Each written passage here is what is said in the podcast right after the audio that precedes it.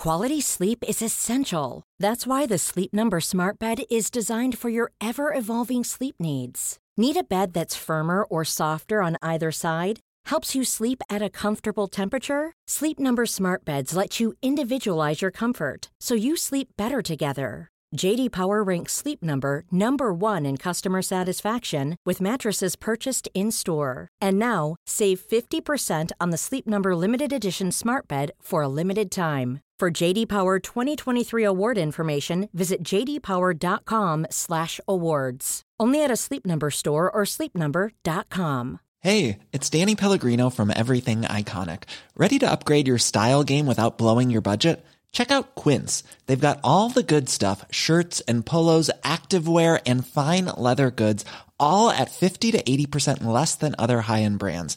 And the best part? They're all about safe, ethical and responsible manufacturing. Get that luxury vibe without the luxury price tag. Hit up quince.com slash upgrade for free shipping and 365 day returns on your next order. That's quince.com slash upgrade. I don't know if you knew this about me, but I am a huge fan of being active wherever I can. But when it comes to video games, though, I'm very, very lazy. So I absolutely love it when games allow you to beat sections, enemies, and even the entirety of a video game by doing absolutely sweet FA. So come pull up a hammock and chill to the sounds of me, Jules from WhatCulture.com, telling you about seven video game enemies that can be defeated by doing absolutely nothing.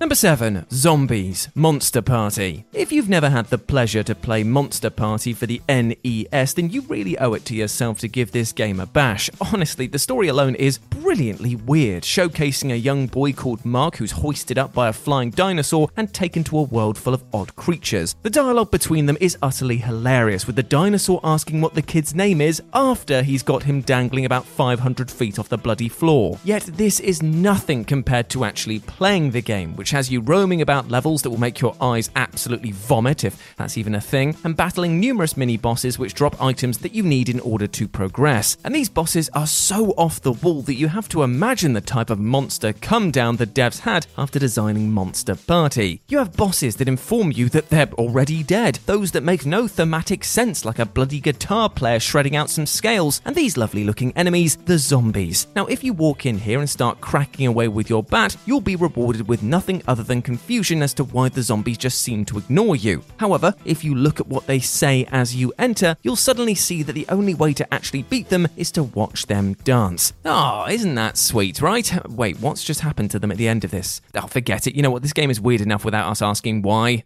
Number six, your opponents. Big rigs over the road racing. Now, technically, your racing opponents in big rigs over the road racing isn't an enemy per se. I mean, you are racing against them, but it's never been explicitly stated that this rubber ducker is out for your blood or anything. Sure, we could have a narrative that this unknown driver is a long term rival who stole your high school sweetheart or bankrupted your dad's business or something, but that would go totally against how they've been actually programmed. I say this because the rival drivers in this game refuse to cross the finish line on any of the races, meaning that you will always win. Therefore, if you want to win any of the races on big rigs, well, just do whatever, it doesn't matter, because your opponent will be waiting for you on the finish line to wave you onwards to victory. It's strange, broken, and downright ridiculous in places, but there you have it.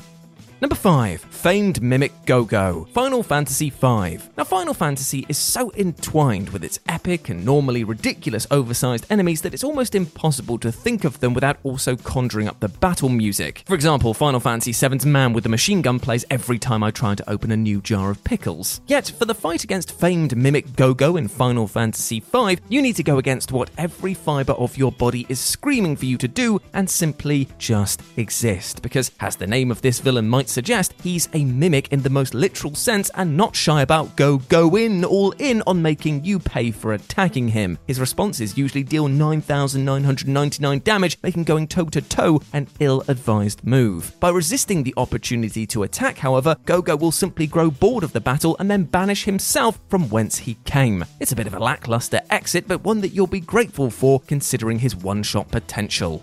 Number 4, Plague of Shadows, Shovel Knight. Now, Shovel Knight is one of the greatest games ever made, and I'm surprised that we don't actually talk about it more here on What Culture. However, I do get to rectify some of that today by showcasing a boss battle that can be beaten by laying down the spade and just chilling out for a bit. In the DLC campaign Plague of Shadows, you take up the smelly mantle of Plague Knight as he coughs and wheezes over everything that he comes across, including the titular star of the show, Shovel Knight himself. However, there's also a sort of special boss in the form of a shadowy version of Plague Knight himself. And this battle on its own can be quite tricky as while you know the types of moves this imposter will use, it's very hard to dodge and avoid them all. So why not just let him hit you? No, seriously, if you stand your ground and watch the shadowed version of yourself dance and leap all over the place, you won't actually take a lick of damage, and you'll even get a little line of dialogue commending you on overcoming your lack of confidence and doubts. It's actually a quite brilliant moment that you might miss if you decide to try and beat the boss by normal means. Number 3. The Dark Prince, Prince of Persia The Two Thrones. I genuinely wish that the Prince of Persia games would make a comeback, as for a while they seemed to be offering up something truly unique to the gaming market. The original games were utterly brilliant pieces of platforming, and the rebooted series offered a mixture of time based puzzle solving and frantic combat. However, as the franchise began to lean on the latter over the former, it just became another 3D action brawler with a gimmick stapled on. God, if only we could rewind the clock back to the Two Thrones, eh? Here we were introduced to a sinister, inverted version of our hero known as the Dark Prince, and let's just say that his power in combat and lust for violence made themselves pretty well known a fair few times throughout the game. And thus, when it came to a showdown between our now infection free prince and the Dark Prince, you'd be willing to wade in all sorts of swiping. Yet please, for the love of God, don't. If you do, you'll see that your attacks only split the prince, making for even more enemies to battle. So all you gotta do is flip him the bird and just walk away, ending the fight and proving that violence or any other form of effort simply isn't worth it here. Number two, the Red Girl Masterminds, NieR Automata Potato Patata. It actually feels like somewhat of a sin not to engage in the brilliant combat that NieR Automata Potato Patata offers to the player, as it really is absolutely sublime when you're lopping off mecha body bits with massive swords and slash or gunning down mechs with smaller, more adorable mechs. Still, even a game as action heavy as this sometimes asks the player to flex their patience rather than their muscles. At the end of the game, when you're battling the Red Girls as a 2, after a while it becomes clear that all of this aggression is getting you absolutely nowhere. For every one of their avatars you kill, another takes its place until the screen becomes flooded with these little tykes. So what are you to do? Well, put simply, nothing at all. If you let the girls keep replicating as they try to cover the screen with attack orbs, they create more and more inconsistencies within their programming. Eventually, your patience is rewarded by them turning on another and wiping out all but one. Then you can finish the job with minimal effort and think of all the calories that would have been spent chopping away as being saved.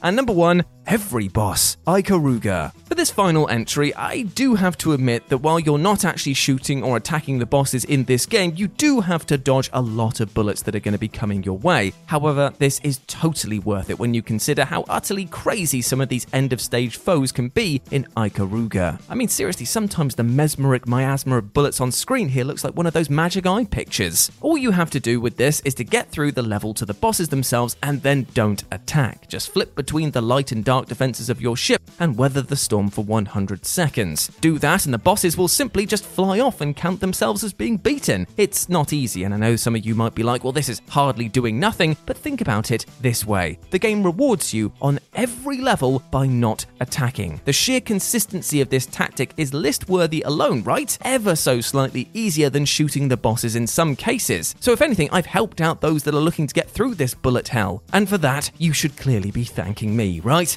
I kid. Don't thank me for this. It's really difficult. Hi, I'm Daniel, founder of Pretty Litter. Cats and cat owners deserve better than any old fashioned litter. That's why I teamed up with scientists and veterinarians to create Pretty Litter. Its innovative crystal formula has superior odor control and weighs up to 80% less than clay litter. Pretty Litter even monitors health by changing colors to help detect early signs of potential illness. It's the world's smartest kitty litter. Go to prettylitter.com and use code ACAST for 20% off your first order and a free cat toy. Terms and conditions apply. See site for details. Hi, I'm Daniel, founder of Pretty Litter. Cats and cat owners deserve better than any old fashioned litter. That's why I teamed up with scientists and veterinarians to create Pretty Litter. Its innovative crystal formula has superior odor control and weighs up to 80% less than clay litter. Pretty Litter even monitors health by changing colors to help detect early signs of potential illness. It's the world's smartest kitty litter. Go to prettylitter.com and use code ACAST for 20% off your first order and a free cat toy. Terms and conditions apply. See site for details. Even when we're on a budget, we still deserve nice things. Quince is a place to scoop up stunning high end goods for 50 to 80% less than similar brands. They have buttery soft cashmere sweaters starting at $50, luxurious Italian leather bags, and so much more. Plus, Quince only works with factories that use safe, ethical, and responsible manufacturing. Get the high-end goods you'll love without the high price tag with Quince. Go to quince.com/style for free shipping and 365-day returns.